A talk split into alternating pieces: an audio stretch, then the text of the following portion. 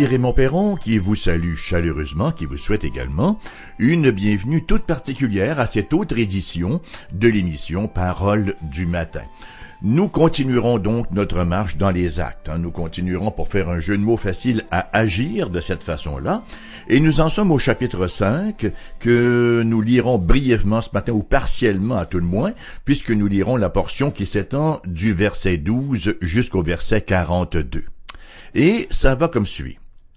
Beaucoup de miracles et de prodiges se faisaient au milieu du peuple par les mains des apôtres, ils se tenaient tous ensemble au portique de Salomon, et aucun des autres n'osait se joindre à eux, mais le peuple les louait hautement.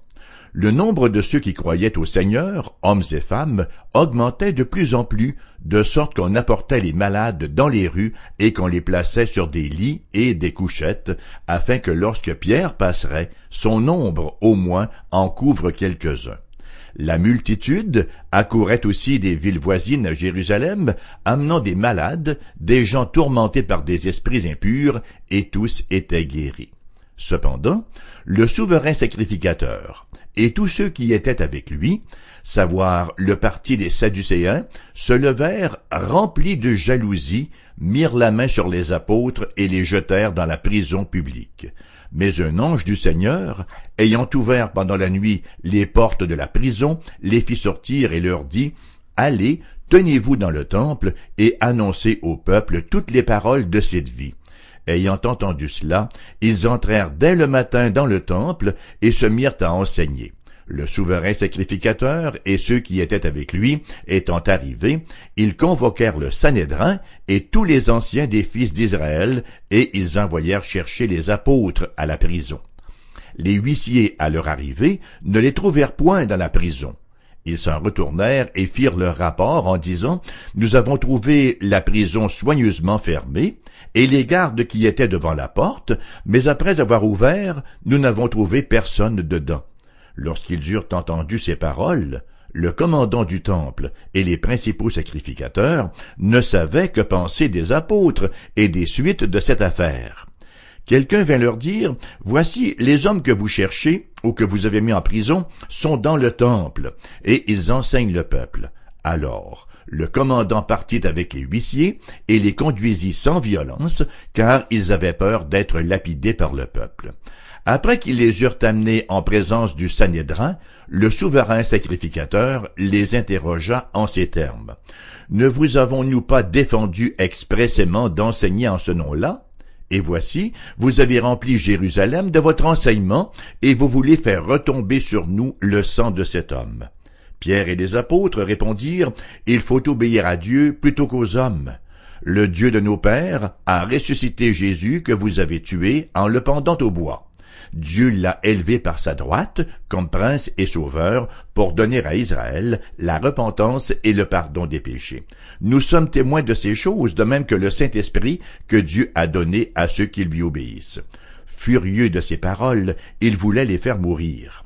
Mais un pharisien, nommé Gamaliel, docteur de la loi, estimé de tout le peuple, se leva de le Sanhédrin et ordonna de faire sortir un instant les apôtres. Puis il leur dit, Hommes israélites, prenez garde à ce que vous allez faire à l'égard de ces gens, car il n'y a pas si longtemps que parut Teudas, qui se donnait pour quelqu'un, et auquel se rallièrent environ quatre cents hommes.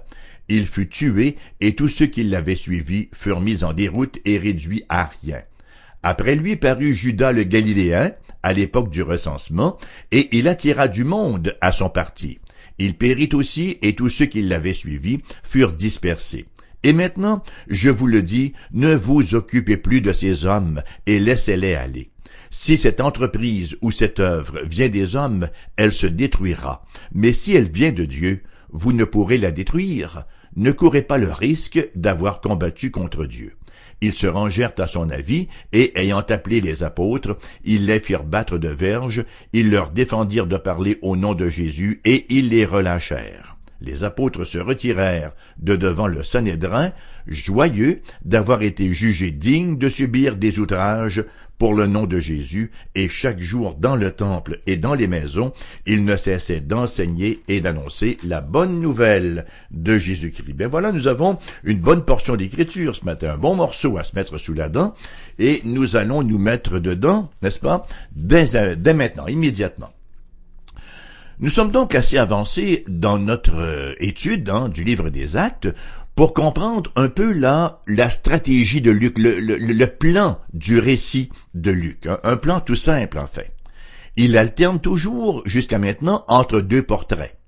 Le premier nous montre l'Église dans son quotidien, dans sa vie intérieure, dans sa communion, dans son témoignage, dans sa joie, alors que l'autre portrait, lui, nous présente l'Église dans sa relation avec le monde, alors que, euh, au moment où on se parle, là, la persécution va en s'accroissant.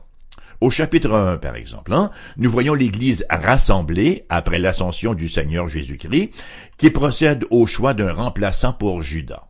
Au chapitre 2, après la descente du Saint-Esprit à la Pentecôte, nous voyons l'Église face au monde cette fois-ci, alors que Pierre prêche le premier sermon chrétien.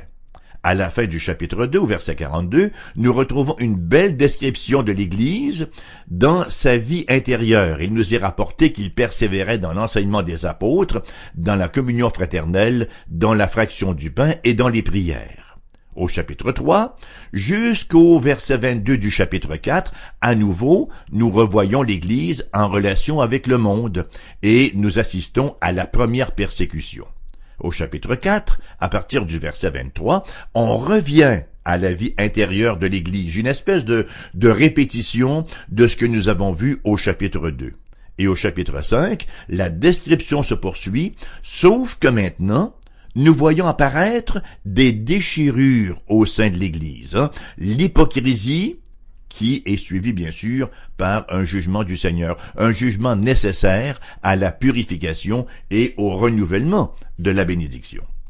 Alors, cette alternance entre vie intérieure de l'Église et sa relation avec le monde met en lumière deux réalités. Vous savez, parfois, on peut avoir une Église beaucoup trop centrée sur elle-même. Hein. On est tellement content d'être ensemble, on jouit de l'enseignement, de sorte qu'on peut en arriver à oublier le monde, à perdre de vue notre appel qui est de rendre témoignage au monde. Et à l'autre extrême, une Église peut être tellement absorbée par son activité dans le monde par ses œuvres, par ses programmes de toutes sortes, qu'elle peut en arriver à négliger son unité, son adoration, son enseignement et ses prières. Alors, Luc nous enseigne ici la nécessité d'un équilibre entre ces deux aspects de la vie de l'Église. Le service, bien sûr, sans la force intérieure, devient superficiel et ne diffère en rien d'un simple travail social. Hein? Par contre, si nous concentrons sur la vie de congrégation et mettons de côté la tâche envers le monde, alors l'Église devient centrée sur elle-même et elle risque quoi? Ben écoutez, elle risque d'imploser. Dans la portion d'écriture que nous avons lue ce matin, acte 5, 12 à 42, nous retrouvons deux sections principales. D'abord, nous retrouvons un, un, regard sur l'Église dans son processus de récupération à la suite là de l'épisode euh, très triste d'ailleurs hein, d'Ananias et Saphira. Et deuxièmement, nous avons un long segment où nous voyons les apôtres à nouveau assaillis par les autorités. Donc mon premier point, restauration et renouvellement de la bénédiction. La jeune Église vient de traverser un moment difficile. Elle était secouée hein, à la suite du jugement de Dieu sur Ananias et Saphira. Ils ont été fortement secoués et le texte nous dit d'ailleurs au verset 11 du chapitre 5, une grande crainte s'empara de toute l'assemblée et de tous ceux qui apprirent ces choses. Voyez-vous, l'harmonie était brisée, il y avait une fracture là. La confiance avait été ébranlée. Hein?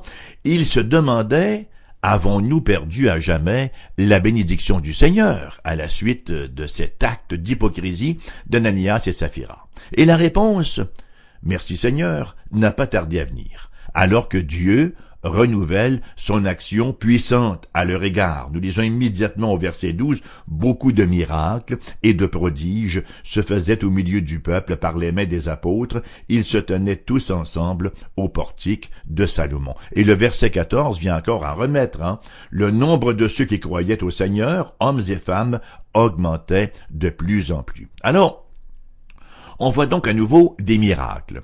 On voit donc l'évangile qui continue à être prêché, et bien sûr, qu'est-ce qui arrive lorsque l'évangile est prêché? On voit des gens qui se convertissent. On assiste par ailleurs à un phénomène nouveau au verset 16. La multitude accourait, hein, la multitude accourait aussi des villes voisines, et il venait à Jérusalem. C'est la première fois, c'est la première mention de l'influence de l'Église au-delà de Jérusalem, et c'est l'accomplissement de la prophétie du Seigneur, en hein, qui serait les témoins d'abord à Jérusalem, mais aussi dans la Judée, dans la Samarie et jusqu'aux extrémités de la terre. Et ça m'amène à mon deuxième point qui sera certainement le plus long ce matin, l'opposition à l'Évangile. Le deuxième segment de cette péricope-là nous montre que la bénédiction décrite au verset 12 à 16 n'a pas tardé à se voir accompagnée d'un temps de persécution, qui nous est décrit d'ailleurs au, au verset 17 à 42.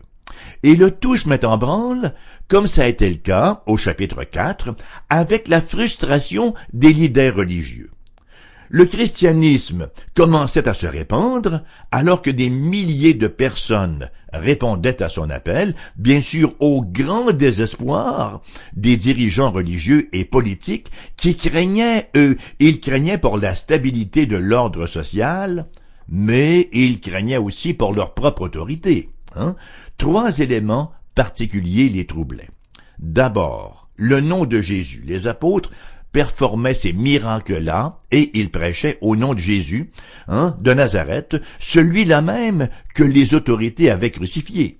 Imaginons un peu leur embarras. La puissance du nom de Jésus témoignait clairement qu'il était bien le Messie, Hein, et qu'il avait, qu'il avait, qu'il était en fait ce qu'il avait prétendu être, et eux, qu'est-ce qu'ils avaient fait avec? Ben, ils l'avaient crucifié. C'était pour le moins embarrassant pour eux. Dans un deuxième temps, la résurrection. Ces dirigeants religieux se voyaient dans l'eau chaude en plus par le fait que le ministère apostolique au nom de Jésus impliquait sa résurrection. Verset 17. Cependant, le souverain sacrificateur et tous ceux qui étaient avec lui savoir le parti des Sadducéens, se levèrent remplis de jalousie. Ah ben voilà, rappelons-nous que les Sadducéens ne croyaient pas hein, à la résurrection des morts c'était déjà suffisamment grave d'être un pharisien parce que les pharisiens, eux, croyaient quand même qu'il y avait une résurrection des morts. Ils avaient tout de même condamné Jésus à mort. C'était déjà grave donc de ne pas croire à la résurrection des morts. Et voilà maintenant qu'ils sont embarrassés par les apôtres qui prêchent à Jérusalem la résurrection au nom de Jésus. Troisième élément qui nous est rapporté dans le texte, qui titillait, qui troublait sérieusement les autorités, ben, il est pas très très noble, c'est la jalousie. Au verset 17, il nous est dit, ils se levèrent remplis de jalousie. Voilà la véritable raison de leur colère, la jalousie. Le moins qu'on puisse dire, c'est que ces leaders-là n'agissaient pas sur des principes très nobles. Ils n'étaient pas en guerre là pour tenter de défendre à tout prix la vérité. Non, ils étaient motivés par la jalousie, la crainte de perdre un peu de leur prestige et de leur autorité. Le nom de Jésus était proclamé et non le leur. Et vous savez que nous retrouvons ici un danger pour tout prédicateur de l'Évangile. Le danger de vouloir attirer l'attention sur lui, de vouloir être populaire. Et ça vaut non seulement pour tout prédicateur de l'Évangile, mais pour toute personne qui exerce quelque service que ce puisse être dans l'Église. Nous sommes tellement euh, euh, hein, laissés à nous-mêmes imbus de nos petites personnes qu'il nous faut constamment nous surveiller à cet effet-là. Parce que se, se convertir veut dire effectivement se détourner de nous-mêmes. Et nous voyons donc l'accentuation de la vague de persécution. Tout cela amène ces autorités religieuses à s'opposer à nouveau aux apôtres, mais cette fois-ci, ils y vont avec plus de muscles, hein? ils y vont avec plus de violence. La première fois, bon, ils s'étaient contentés de les intimider avec des menaces, mais cette fois-ci, ils iront même jusqu'à les faire battre de verge, comme on l'a lu vers la fin de la péricope de ce matin, là, au verset 40. Qu'est-ce qu'ils pouvaient faire d'autre, en fait? Il n'y avait pas d'autre option pour eux que la force. Et tout ceci, encore une fois, rappelons-le, motivé par la haine et par la jalousie. Vous savez, historiquement, la persécution contre le christianisme a toujours eu euh, les mêmes origines, a toujours eu son origine dans ces mêmes sources, la haine et la jalousie, pour la simple raison que les ténèbres ne peuvent tout simplement pas supporter la lumière. Oui, le caractère exclusif de la foi chrétienne, c'est ça qui choque, c'est ça qui est dérangeant. Hein? La postmodernité, notre culture d'aujourd'hui, veut n'accepte aucunement qu'il existe une vérité hein, absolue. Non, il faut se noyer dans le relativisme. Alors, qu'est-ce qu'on fait? Bon, ben, on va affubler l'Église de toutes sortes d'épithètes, de fanatisme, d'intolérance, d'extrémisme et tout le catalogue là d'épithètes peu flatteurs. Lorsque vint le temps de les faire comparaître devant le Sanhédrin, donc, on envoie chercher les apôtres. Les apôtres étaient emprisonnés, sauf que, oups, surprise, ils s'étaient envolés. Et Luc nous raconte ce qui s'est produit. Il nous en parle au verset 19 parce qu'il y a un ange du Seigneur, ayant ouvert pendant la nuit les portes de la prison, les fit sortir et leur dit, allez et tenez-vous dans le temple. De sorte que, comme nous le lisons, au verset 21 jusqu'au verset 23, ben là, le Sanhédrin, euh, euh, au verset 21, je dis bien, le souverain sacrificateur et ceux qui étaient avec lui, étant arrivés, ils convoquèrent le Sanhédrin et tous les anciens des fils d'Israël, et ils envoyèrent chercher les apôtres à la prison. Les huissiers, à leur arrivée, ne les trouvèrent point dans la prison, ils s'en retournèrent et firent leur rapport en disant, nous avons trouvé la prison soigneusement fermée, et les gardes qui étaient devant la porte, mais après avoir ouvert, nous n'avons trouvé personne dedans. Ah ben là, vous savez, si c'était pas si pathétique, la situation deviendrait risible, hein? Et au verset 24, nous lisons, lorsqu'ils eurent entendu ces paroles, le commandant du temple et les principaux sacrificateurs ne savaient que penser des apôtres et des suites de cette affaire. Et pendant qu'ils étaient là perplexes, voici que soudainement quelqu'un se pointe, au verset 25, qui leur dit, Voici les hommes que vous avez mis en prison, sont dans le temple et ils enseignent le peuple. Désespoir pour ce pauvre Sanhédrin. Ils vont donc à nouveau les arrêter pour les faire comparaître. Bon, c'est un peu surprenant qu'ils ne leur demandent pas comment ils étaient sortis de prison. Peut-être qu'ils ne voulaient pas nécessairement connaître la réponse. Hein? Alors ils portent à nouveau des accusations. D'abord, ils les accusent de désobéissance, comme nous le voyons au verset 28. Ne vous avons-nous pas défendu expressément d'enseigner en ce nom-là. Et voici, vous avez rempli Jérusalem de votre enseignement. Alors, première accusation, désobéissance. Deuxième accusation, vous avez rempli Israël, de Jérusalem de votre enseignement, et vous voulez faire retomber sur nous le sang de cet homme. Ça, c'est intéressant comme confession de la part de ces gens-là. Rappelons-nous les propos de Pilate au procès de Jésus. Hein? Retournons dans Matthieu chapitre 27, verset 24, où nous lisons Pilate, voyant qu'il ne gagnait rien, mais que le tumulte augmentait, prit de l'eau, se lava les mains en présence de la foule et dit, Je suis innocent du sang de ce juste. Vous souvenez-vous de ce qu'avait alors répondu le peuple par la bouche des autorités au verset suivant? Que son sang retombe sur nous et sur nos enfants. Ben voilà, c'est fait. C'est ce qui vient de se produire. Et ils en étaient consternés. En fait, le sang de Jésus retombe sur tous ceux et sur toutes celles qui le rejettent comme Messie, qui refusent de se soumettre à son règne. Ce rejet ne veut rien dire d'autre, on veut se débarrasser de lui. Vous savez, le règne de Dieu n'est pas facultatif, hein, à savoir qu'on peut ou non fléchir le genou devant lui. Tous et toutes le feront, tôt ou tard. tous et toutes fléchiront le genou devant le Seigneur Jésus, soit volontairement ou pas, bon gré mal gré, volontairement par la conversion ou obligatoirement dans le jugement. Romains chapitre 14 verset 11 nous dit, Je le jure par moi-même, la vérité sort de ma bouche et ma parole ne sera point révoquée, tout genou fléchira devant moi, toute langue donnera gloire à Dieu, et de renchérir. Philippiens chapitre 2 verset 9 à 11, c'est pourquoi aussi Dieu a souverainement élevé Jésus, il lui a donné le nom qui est au-dessus de tout nom, afin qu'au nom de Jésus, tout genou fléchisse dans les cieux, sur la terre et sous la terre, et que toute langue confesse que Jésus-Christ est Seigneur, à la gloire de Dieu le Père. Donc, la question fondamentale, parce qu'il faut s'arrêter ici pour la poser, Qu'est-ce que je fais de Jésus?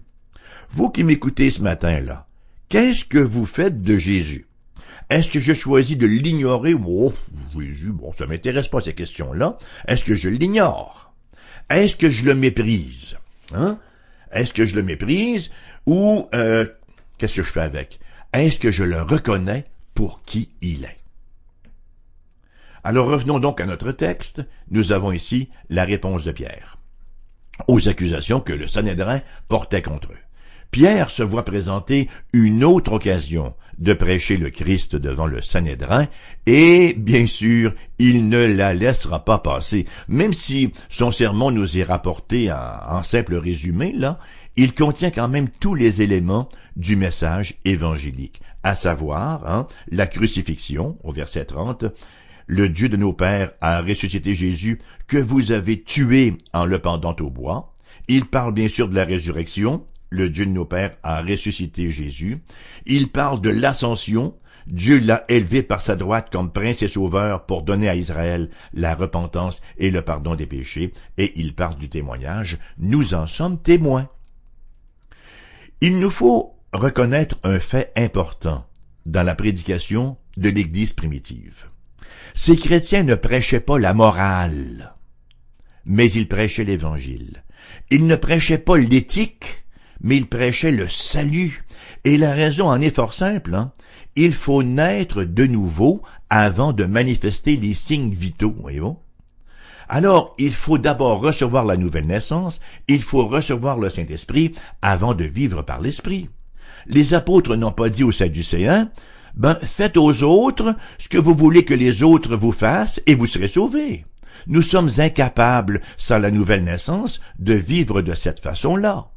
C'est la raison pour laquelle le premier but de la loi est quoi? Ben, le premier but de la loi est de nous conduire au Christ Jésus, pour recevoir la vie et ensuite progressivement de commencer à manifester cette vie-là. En théologie, c'est ce que nous appelons l'indicatif et l'impératif. En l'indicatif, il faut d'abord recevoir passivement ce que le Christ a fait pour nous, et ensuite, là, nous devenons capables, progressivement capables, je dis bien, de vivre la vie chrétienne et les injonctions de l'Évangile.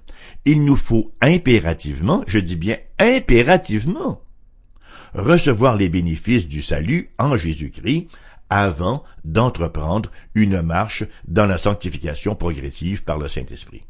Alors, c'est ce même message évangélique dont le monde a besoin aujourd'hui. Vous savez, c'est tromper les gens que de leur faire croire qu'ils peuvent s'améliorer par de bonnes résolutions, euh, en, en votant de bonnes lois, ou encore en leur dispensant une bonne éducation.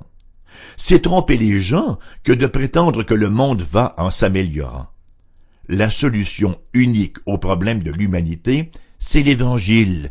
Comme dit souvent mon épouse Diane, le cœur du problème, c'est le problème du cœur. Alors, il faut impérativement que le cœur du problème, est le problème du cœur, soit solutionné d'abord, et ça, ce n'est que par la nouvelle naissance, ce n'est qu'en venant au Christ Jésus dans la foi et dans la repentance.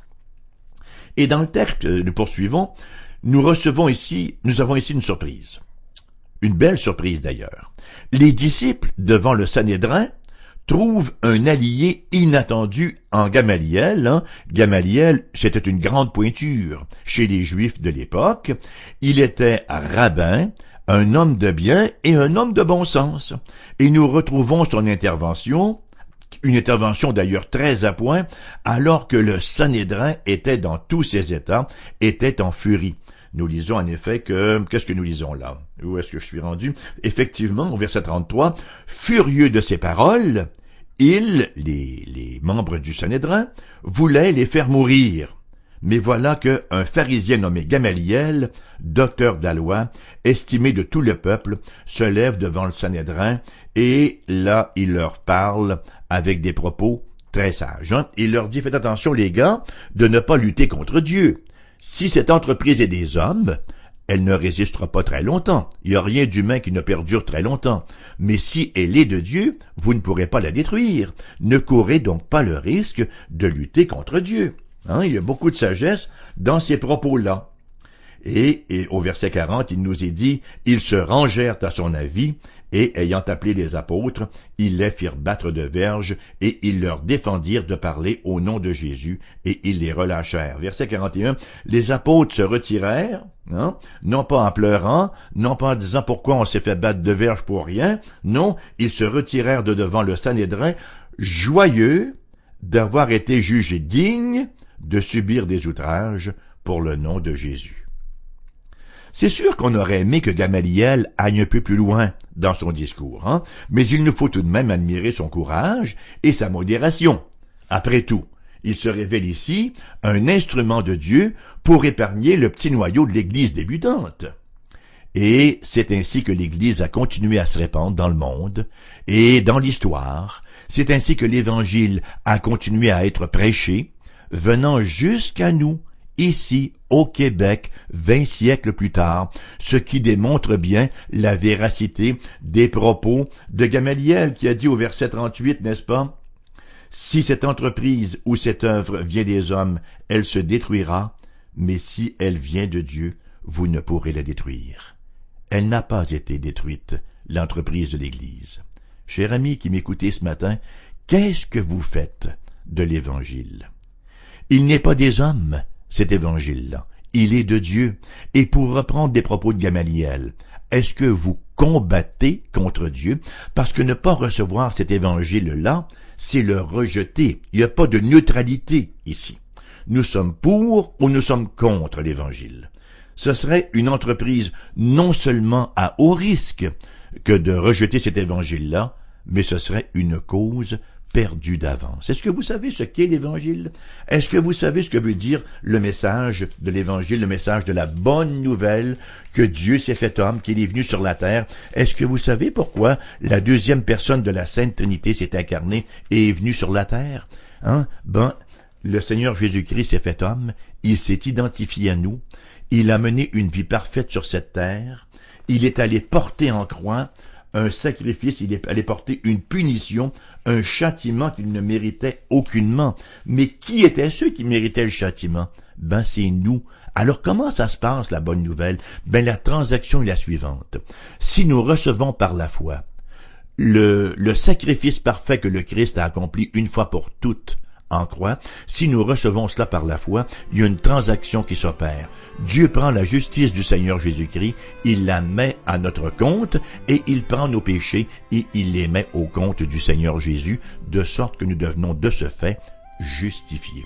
Pour en savoir davantage, allez lire la lettre d'amour que Dieu nous a écrite, qui s'appelle la Bible, et puisse le Seigneur vous convaincre et vous bénir en abondance ce faisant. L'émission se termine sur cette note ce matin, non sans prendre le temps de vous rappeler qu'elle vous reviendra cet après-midi en rediffusion à 14 heures. Entre-temps, il vous plairait de nous contacter. Notre adresse courrier, notre adresse postale est la suivante, AERBQ, casier postal 40088 Québec QC G1H2S5, numéro de téléphone pour les gens de la région de Québec, 88 688 0506, Ailleurs en province, numéro sans frais 1-877-659-0251 et sur notre site internet foifm.com, vous aurez notre adresse courriel. Merci d'avoir été là. Bonne journée tout en grâce et tout en paix et bien sûr à la prochaine.